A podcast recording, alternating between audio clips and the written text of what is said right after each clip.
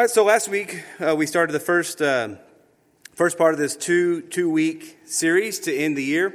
And so the two advents of Christ. And so last week we looked at Christ's first coming. We saw several Old Testament prophecies that were fulfilled in Christ. We talked about the law of probabilities and how it, was, it would take, like, I can't remember what the number was, one in billions is what it would take for all this to be fulfilled in one person. And so we talked about some of those things.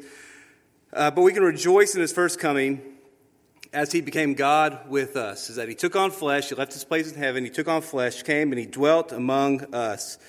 And so we rejoice in the fact that he came into the world to save sinners. His first advent brought hope to the hopeless, and so he brought hope, he brought peace, he brought joy into this world, and so we are so grateful and we rejoice in that. It's in this hope uh, that we eagerly await and look forward to his second coming, which is what we're going to look at today. The second advent is when he comes again. So the first one, obviously, has already happened. The second one is what we are looking forward to, we anticipate happening. So there are many Old Testament prophecies that speak um, toward the second coming of Christ. If you remember last week, we looked at the mountain peaks of prophecy. So the prophets couldn't see everything.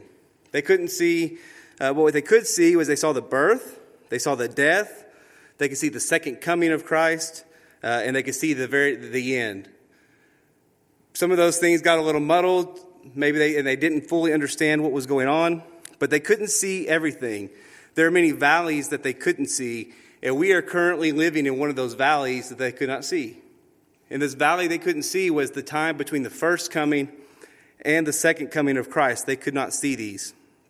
So they couldn't completely understand uh, certain realities concerning grace and salvation because their prophecies had not been yet fulfilled. Yet they believed them by faith.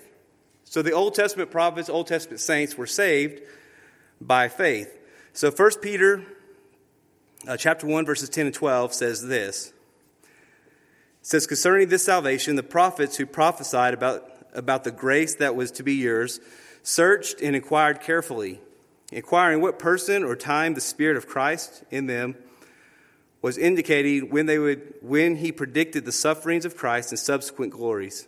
It was revealed to them that they were not serving, that they were serving not themselves, but you, in the things that have now been announced to you through those who preach the good news uh, to you by the Holy Spirit sent from heaven, things into which angels long to look. So they thought carefully, they, they thought deeply about what these prophecies meant. They didn't know. But what became clear to them was that these prophecies were not for themselves, they were for those who would come later.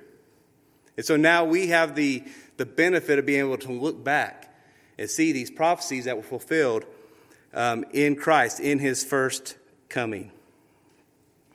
And so there are so many different prophecies concerning the second coming of Christ. And so as I was looking at that, I'm going, there's too many. How are we going to do this? How are we going to uh, talk about the second coming of Christ and the prophecies um, because there's so many. But with that said, I would like to spend tonight looking at one prophecy that's found in 2 Peter chapter 3, and we'll read that whole chapter. So if you have your Bibles, go to 2 Peter chapter 3.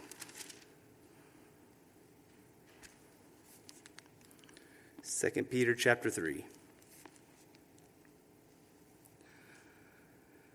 Says this, this is now the second letter that I'm writing to you, beloved. Uh, in both of them, I'm stirring up your sincere mind by the way of reminder that you should remember the predictions of the holy prophets and the commandments of the Lord and Savior through, our, through your apostles, knowing this first, that all scoff, that scoffers will come in the last days with scoffing, following after their own sinful desires. They will say, Where's the promise of his coming? For ever since the fathers fell asleep, all these things are continuing as they were from the beginning of creation. For they deliberately overlooked this fact that the heavens existed long ago, and the earth was formed out of water, and through water by the word of God. And that, and that by means of these the world then existed, was deluged with water, and perished. But by the same word, the heavens and earth now exist, are stored up for fire, being kept until the day of judgment and destruction of the ungodly. But do not overlook this one fact, beloved, uh, that the Lord, with the Lord, one day is as a thousand years, and a thousand years as one day. The Lord is not slow to fulfill his promise, as some count slowness. but is patient toward you, not wishing that any should perish, but that all should reach repentance. But the day of the Lord will come like a thief, and then the heavens will pass away with a roar, and the heavenly bodies will be burned up and dissolved, and the earth and the works that are done in it will be exposed. Since all these things are thus to be dissolved, what sort of people ought you to be in lives of holiness and godliness, waiting for, waiting for and hastening the coming day of God? because which the heavens will be set on fire and dissolved, and the heavenly bodies will melt as they burn. But according to his promise, we are waiting for a new heavens and a new earth in which righteousness dwells. Therefore, beloved, since you are waiting for these, be diligent to be found by him without spot or blemish and at peace. And count the patience of our Lord, our Lord as salvation, just as our beloved brother Paul also wrote to you according to the wisdom given to him, as he does in all his letters when he speaks to them in these matters. And I love this next statement that Peter says. He says, There are some things in them that are hard to understand. So Peter says, Man, even what Paul wrote, some of that stuff is hard to understand. He said, Which the ignorant and unstable twist their own destruction, as they do the other scriptures. You, therefore, beloved, knowing this beforehand, take care, take care that you are not carried away with error of lawless people and lose your own stability, but grow in grace and knowledge of our Lord, Lord and Savior Jesus Christ. To him be glory both now and to the day of eternity. Amen. And so we're going to look and talk about this chapter tonight. But people have been predicting the return of Christ for centuries. Each one of those dates and years they've come and they've gone, yet Christ has not returned. And of course, 2 Peter 3 4 talks about the scoffers or mockers, I guess you could say, um, who have who go around saying, "Where's the promise of his coming?" Hippolytus of Rome, Sextus Julius Africanus, that's a mouthful, that name, and Irenaeus each predicted that Christ would return in the year 500. So here we are, 1522 years later, Christ has not come. So they missed it by just a bit. Many of you will remember the 88 reasons why Christ was coming in 1988. Once again, we, we've, we've missed that. Um, then there's a guy, well, let me back up before I say that. Many predicted Christ's return in the year 2000. Do you remember the year 2000, the whole kind of crazy thing in the year 2000, how people thought the world was going to end and, you know, computers were going to go off, you know, banks were going to go crazy. And all, y'all remember all that? Yes, and thought the world was going to end. Uh, that, was a, that was a wild time. And then we have Harold Camping, the guy, a guy, kind of crazy guy, said Christ would return May 21st, 2011, followed by the end of the world, October 21st, 2011. You may remember that as well. Uh, clearly, he missed the mark. But one thing we know is that if somebody says this is going to be the day, well, we can guarantee that's not going to be the day. So if someone says it's going to be this day, well, we can be sure, uh, be sure it's not that. There have been many other predictions since then as well. But the bottom line is that no one knows the day or the hour. Jesus said in Matthew 24, 36, but concerning that day and hour, no one knows. So what does no one mean? Who is no one? It's no one. It's no one. No one knows, not even the angels of heaven, nor the Son, but the Father only. Can't explain this to you how Jesus doesn't know. It's a mystery. I can't explain that to you because he's God, right? He knows all. But apparently, he doesn't know this. The Son, the Son of God does not know. Um, and I can't explain that to you, so uh, we'll just believe that by faith and we'll move on. But um, nobody knows the day or the hour, only the Father. So Jesus makes it very clear that no one knows. And it's very arrogant for one to predict any specific date since, Jesus, since not even Jesus knows. He says that nobody knows. And so for me to be able to say, I'm smart enough to figure out when he's going to come again and say it's going to be on this day is very, it's an arrogant way, arrogant uh, mindset. Jesus doesn't even know the day or the hour until God says it's time. So what we, what we do know, though, is that Christ's return is imminent and it could happen anytime. It could happen at any moment. It could happen while we're here tonight. Wouldn't that be cool? But it could happen at any point, anytime. And so let's finish this year by looking a little closer at 2 Peter and contemplate the promise of Christ's return. That's what we're going to be focusing on is the promise of his return. It hasn't happened, but He's promised it, so it's a sure thing. Second Peter is a letter. It's written to encourage Christians who are facing difficulties with false teachers, persecution, and he wrote also to warn them of the dangers that they faced. And so they were going through a difficult time. And so Peter writes this second letter to remind them of some things they need to know. And these are things that we need to know as well. And I don't have to tell you that life can be difficult. Life can be hard. Hard things happen um, in life. Just for instance, these last couple of years, uh, Christians are facing increasing persecution. Think about not here, but in California, when they were uh, saying that they could not meet together as a church, and John MacArthur, I believe, was leading that fight, and they're like, well, we're meeting anyways. And they ended up winning that, praise God. But this, this pressure to, to bow to whatever uh, the government says, uh, th- those, those, those pressures are real. Those are real, and uh, they're becoming more and more frequent. Um, again, uh, so Christians are facing that. Of course, sickness, financial difficulties, relational difficulties. And 2020 is a great example of these difficulties, how they can come at any given moment. I remember when that all happened, we were on our, cl- our class, we take, took a retreat to uh, Bonita Park and Ruidoso. And we had a good week, didn't we, Ronnie? Yeah.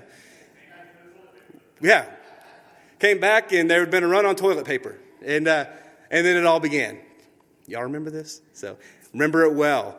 And so we were having a great week, and all of a sudden we're like, what in the world just happened? We were gone for a couple days. We come back to this. And the world kind of went crazy for a while, and it's still going on. But a great example of how difficulties can come at any given moment, kind of out of nowhere. Government officials in many places were attempting to close down churches. Of course, people got sick. Financial difficulties began, and those still persist today. People struggled relationally because what was the solution to the sickness? Isolate yourself. Well, we are never intended to be isolated. And so, what happens when you're isolated? A lot of times, you get sicker. Isolation is not a good thing. We are not meant to isolate. But this was the solution. And so, we were never intended to live this way. We've been blessed in Texas not to have to go through these things in the way that many others have. Um, but with life, difficulties come. And a lot of times they come out of nowhere. You're not expecting them. These people are going through difficult times as well. So Peter wrote this letter to encourage Christians who are facing difficulties in life and remind them of a couple specific things. The first thing we see in uh, 2 Peter chapter 3 verse 2 says that you should remember the predictions of the holy prophets and commandments of the Lord and Savior through your apostles. But he says in both, before that, he says, in both of the, them, I'm stirring up uh, your, your sincere mind by way of reminder. He says, I want to remind you of these things. He says, I want you to remember the, the predictions of the holy prophets. What were the holy prophets, what were they prophesying about? Of course, the coming of Christ, and also, they're talking about the second coming of Christ as well. It says, I want you to remember them. And also the commandment of the Lord and Savior through, through your apostles. He calls them your apostles.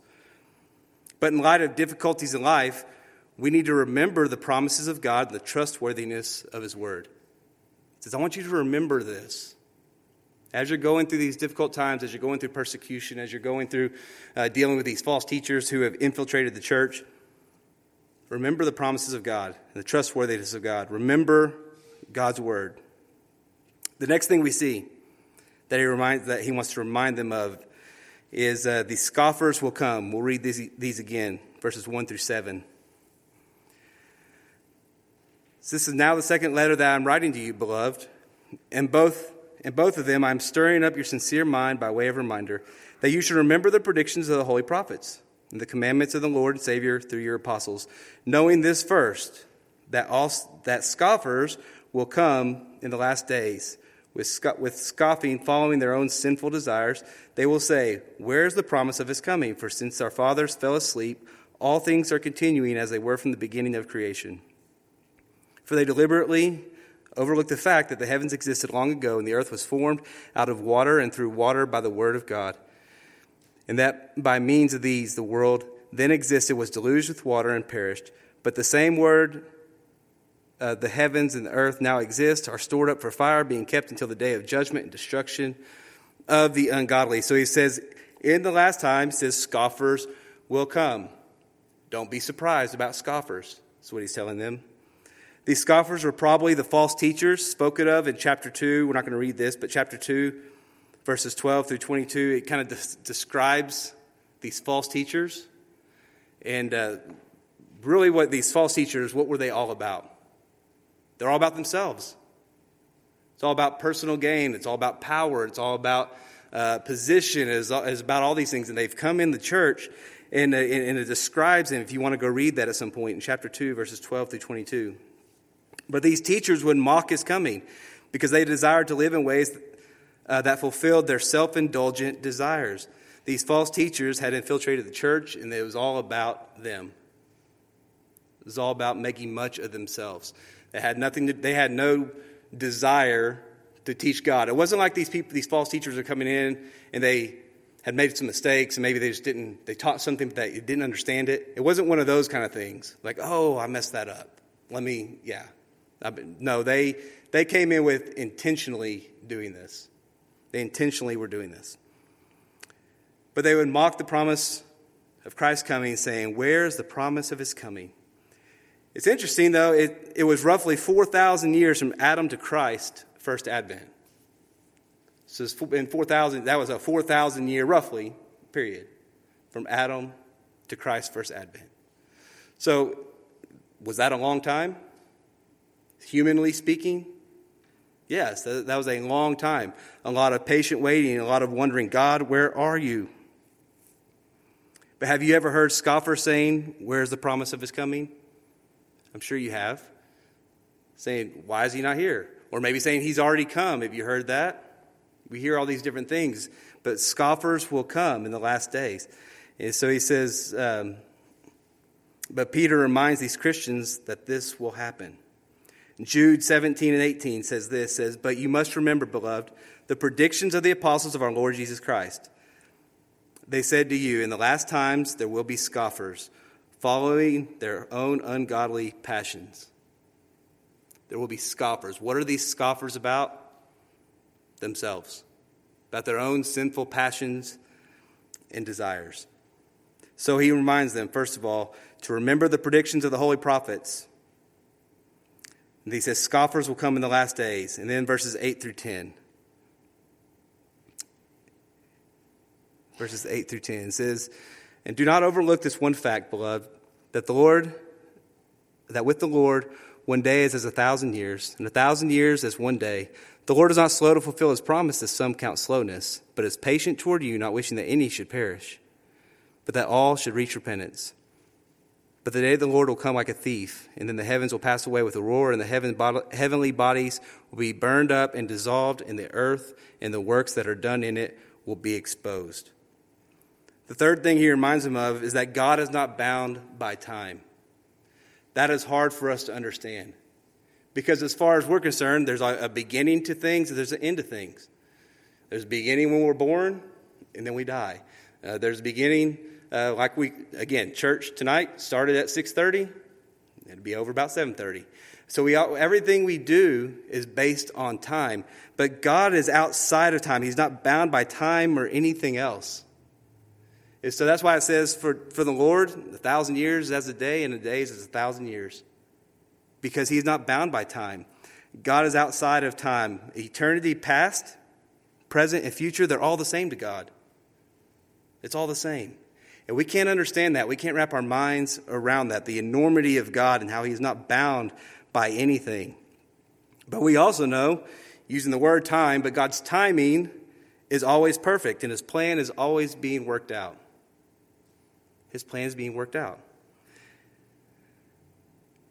God's waiting, he also reminds them that God's waiting is mercy on those being saved. It says he's not slow in fulfilling his promise, but he's patient, patient, not wanting any to perish, but to come to repentance. So the longer, the longer Christ waits to come, what does that mean? More people can be saved. It's God's grace, it's God's mercy. He says he's not being slow. Again, to him, eternity, past, present, future, it's all the same. He's outside of time.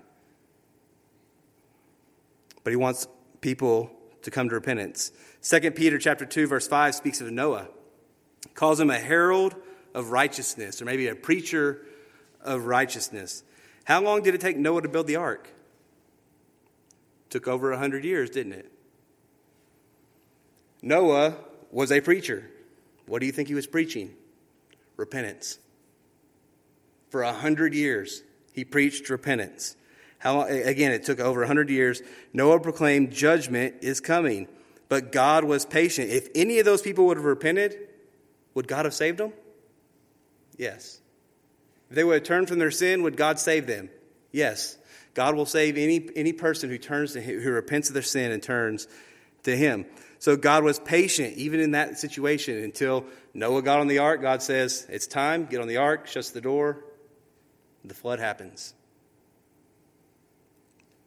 But they didn't, they didn't repent of their sin. Noah was a herald of righteousness, a preacher of righteousness, a preacher of judgment, saying, Judgment's, judgment's coming, but you can be saved. If you will repent of your sin, you can be saved. And that is our message as well.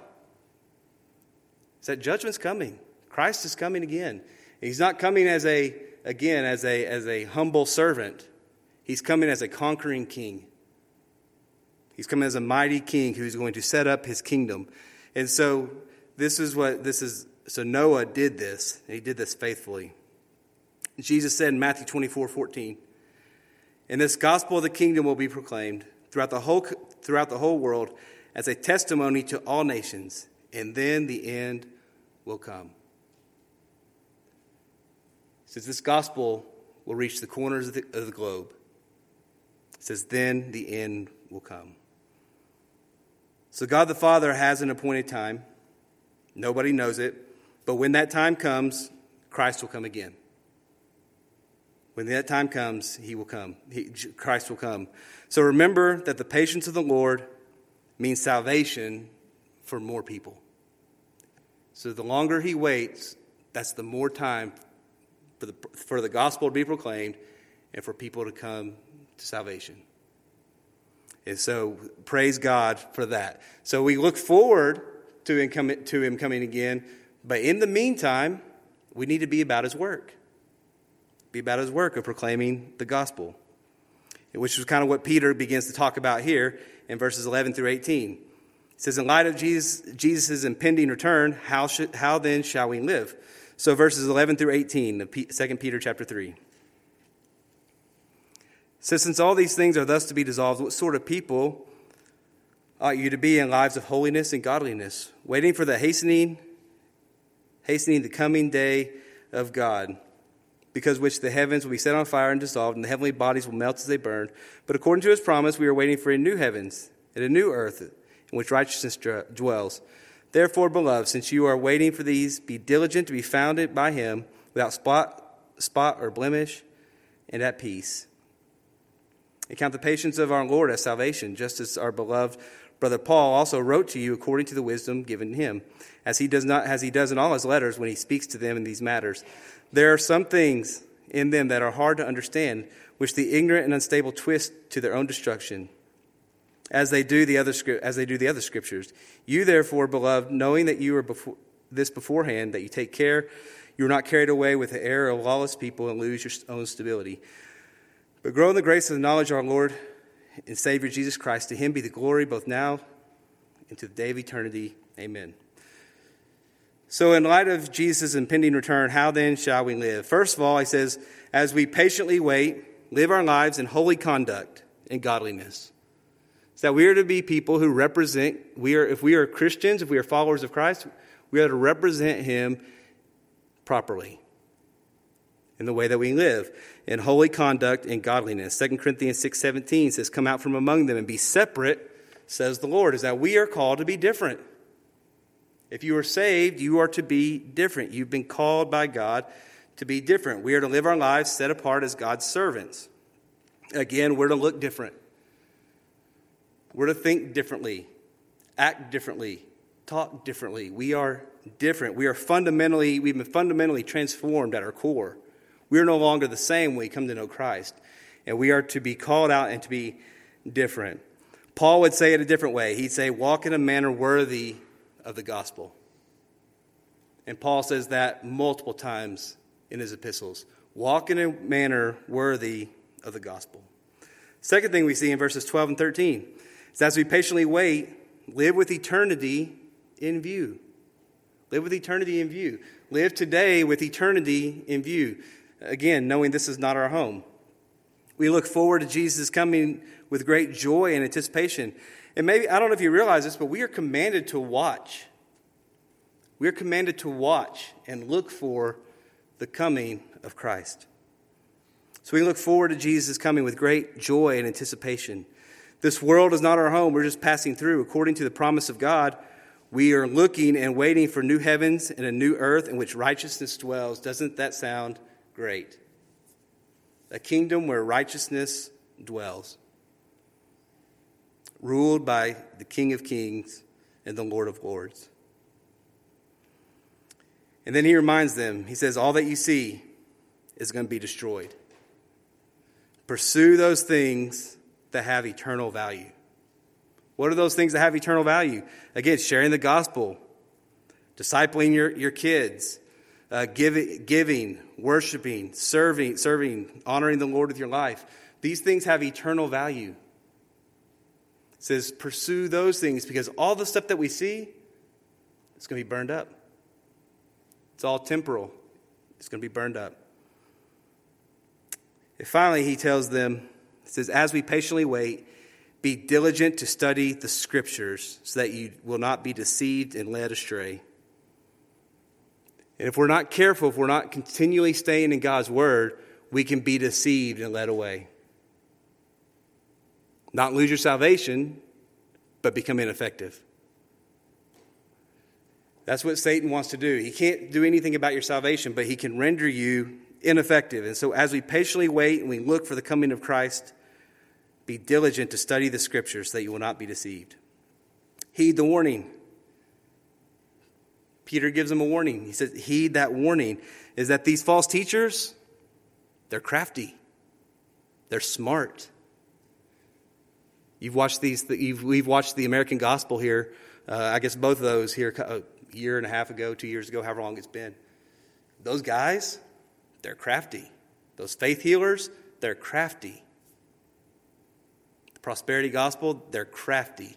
And it has just enough truth in it to draw you in.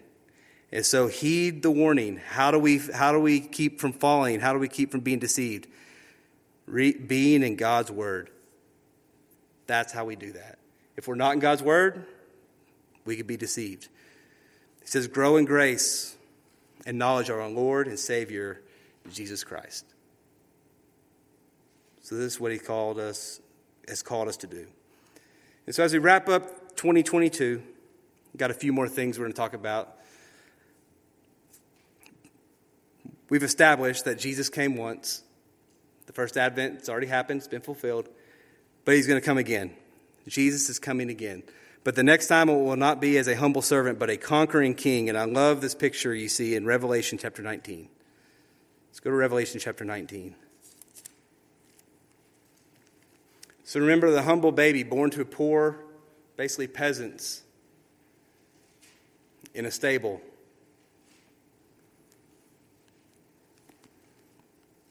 Who came to serve.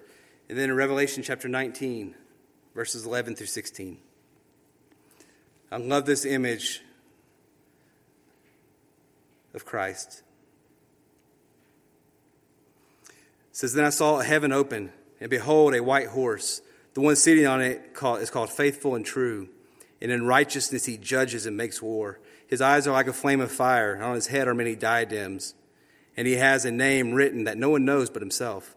He is clothed in a robe dipped in blood, and the name by which he is called is the Word of God. And the armies of heaven, arrayed in fine linen, white and pure, were following him on white horses. For the mouth comes, from his mouth comes a sharp sword with which to strike down the nations. And he will rule them with a rod of iron. He will tread the winepress of the fury of the wrath of God Almighty. On his robe and on his thigh, he has the name written King of Kings and Lord of Lords. You know, I was having a conversation this week I guess it was today with, with one of the guys, and I was like, you know, to be in politics, you kind of got to have an ego. I mean, you, you, it's required because you got to say, "I'm awesome. This guy's this guy's not." They all do that, do they? I mean, you kind of have to in the debate, saying, "This is why this guy's a bad choice, and I'm the guy." Um, but a lot of a lot of politics and things like that, and there's a lot of people in the world who um, who are powerful people, and one day what, they, what we fail to realize is that Jesus is the King of Kings and the Lord of Lords, and one day they will answer to Him. One day we will answer to Him, and so He is not coming as a humble servant, but a conquering King. It's interesting it talks about his robe dipped in blood, and he, the, he's called the Word of God. And he's the King of Kings and the Lord of Lords. One thing we, we need to be careful of is the rapture and the second coming of Christ are two different things. They're two different things. So the second advent of Christ is this the rapture is something that happens before that, the rapturing up or the snatching away of the church. So that is a separate event that happens before this. This is that this is the end of the tribulation when Christ comes. And so we need to make sure we differentiate between the two. So when we're talking about the second advent of Christ, we're talking about when he comes again right here as a conquering king to set up his kingdom, to deal with sin but the final prophecy we're going to look at concerning Christ's second coming, we're going to look at and see what Jesus says in Matthew chapter 24.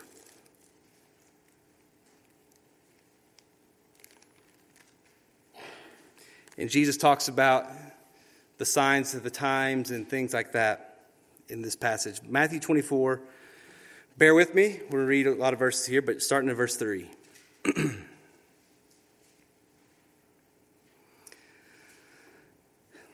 As he sat on the Mount of Olives, the disciples came to him privately, saying, Tell us when these things will be. What will be the sign of your coming at the end of the age? And Jesus answered them, See that no one leads you astray, for many will come in my name, saying, I am the Christ, and they will lead, they will lead many astray.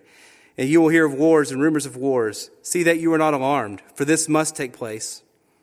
But the end is not yet. For nation will rise against nation, kingdom against kingdom, and there will be famines and earthquakes in various places, and all the all these are but the beginning of birth pains.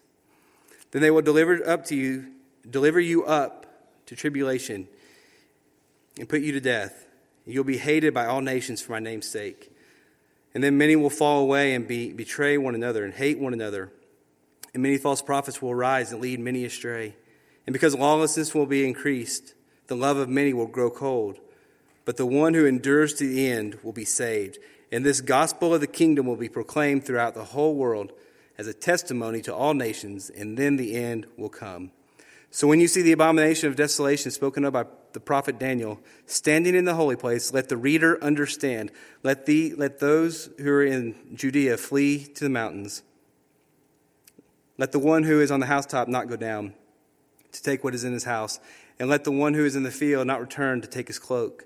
And alas, women who are pregnant and those who are nursing infants in those days, uh, pray that your flight may be not be in winter or on a Sabbath, for then there will be great tribulation, such as not been, be, been uh, from the beginning of the world until now, no, and never will be. And if those days had not been cut short, no human being would be saved. For the sake of the elect, those days will be cut short. Then if any, then if anyone says to you, "Look, here is the Christ," or "There he is," do not believe it. For false Christs and false prophets will arise and perform great signs and wonders as to lead, lead astray, if possible, even the elect. So I have said, so I have told you beforehand. Uh, so if they say to you, Look, he is in the wilderness, do not go out. If they say, Look, he's in the inner rooms, do not believe it. For as the lightning comes from the east and shines as far as the west, so will the coming of the Son of Man. Wherever the corpse is, the vultures will gather. Immediately after the tribulation of those days, the sun will be darkened, and the moon will not give its light, and the stars will fall from heaven, and the powers of heaven will be shaken. Then will appear in heaven the sign of the Son of Man. So we read about in Revelation. Here's Jesus talking about it. it says, then, then will appear in heaven the sign of the Son of Man. And then all the tribes of the earth will mourn, and they will see the Son of Man coming in the clouds of heaven with power and great glory, and he will send out his angels with a loud trumpet call, and will gather his elect from the four winds, from the end of from one end of heaven to the other. From the fig tree, learn its lesson. As soon as the branch becomes tender and puts out its leaves, you know that summer is near. So also, when you see these things, you know that he is near, at the very gates. Truly I say to you, this generation will not pass away until all these things take place. Heaven and earth will pass away, but my words will not pass away. And that, that brings great comfort. That this world is constantly changing, this world's going to pass away, but God never changes. And his words will never pass away. verse 36. So now concerning the day and the hour, no one knows, not even the angels of heaven nor the Son, but the Father only. For as were the days of Noah, so will the coming of the Son of Man. For as in those days before the flood, they were eating and drinking and marrying, giving in marriage, until the day that Noah entered the ark. And they were unaware until the flood came and swept them all away. So will be the coming of the Son of Man. And then verse 44. Therefore, you must also be ready, for the Son of Man is coming at an hour you do not expect. Who then is faithful and wise servant whom his master has set over his household to give them their food at a proper time? Blessed is that servant whom his master will find doing when he comes. So Jesus is telling them these are the things that are going to happen. These are the signs that are going to happen uh, before Christ comes again and then when he does come.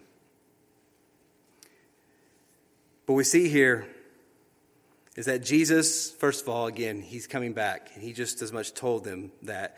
And if you go to John 14, Jesus tells his disciples plainly that he is coming back. John 14, verses 1 through 4. It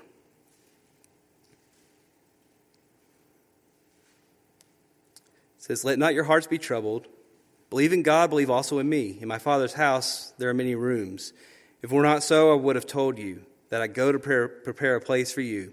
And if I go and prepare a place for you, I will come again and take you to myself, that where I am, there you may be also. And you know the way to where I am going. then Jesus goes on and tells them, What is the way? Christ.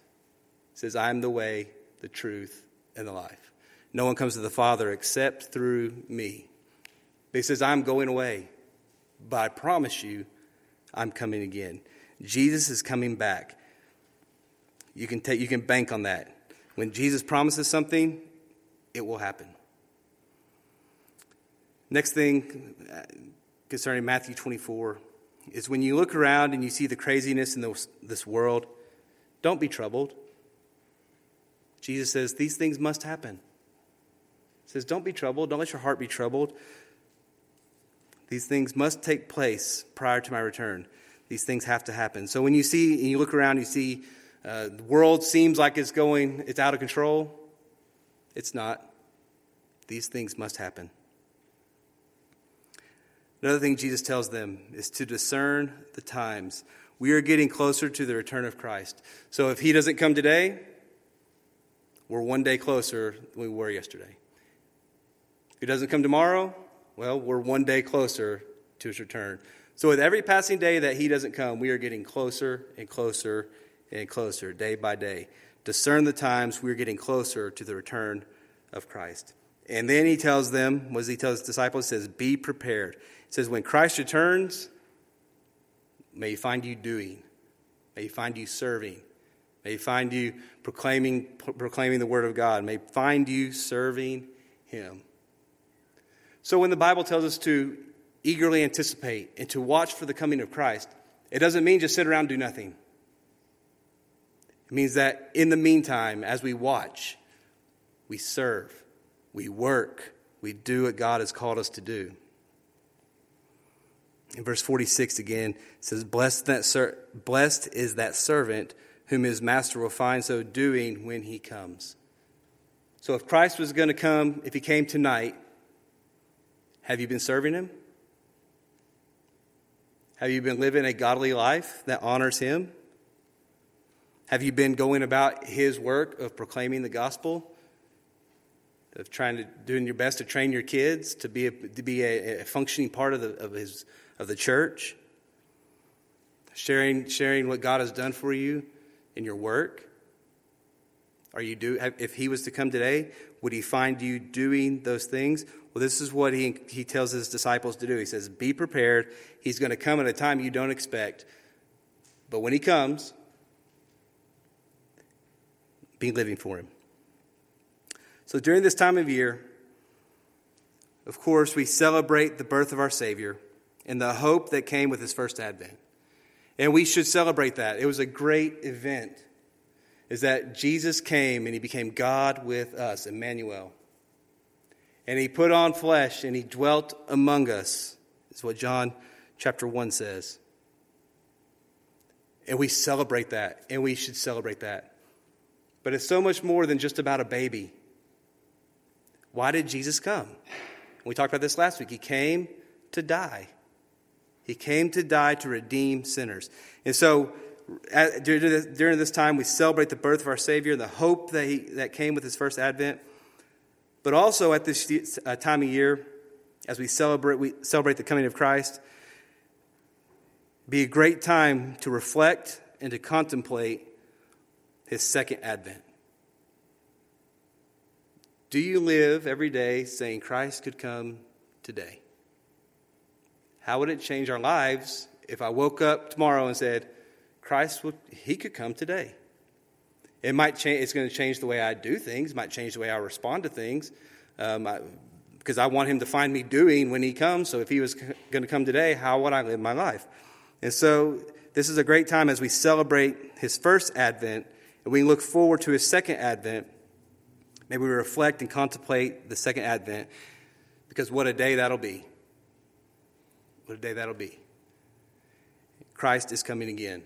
Just as he promised the first time, just as it was prophesied and it was fulfilled, it's been prophesied that he will come again. And I love this passage in 2 Peter because it, it brings all this together. It says, Christ is coming again. How are you living? May he find you serving him when he comes. And that would be the challenge today is will he find you serving when he comes? So during this time of year, absolutely, we celebrate the birth of Christ. Without that, we'd still be hopeless. Without hope, lost in our sins.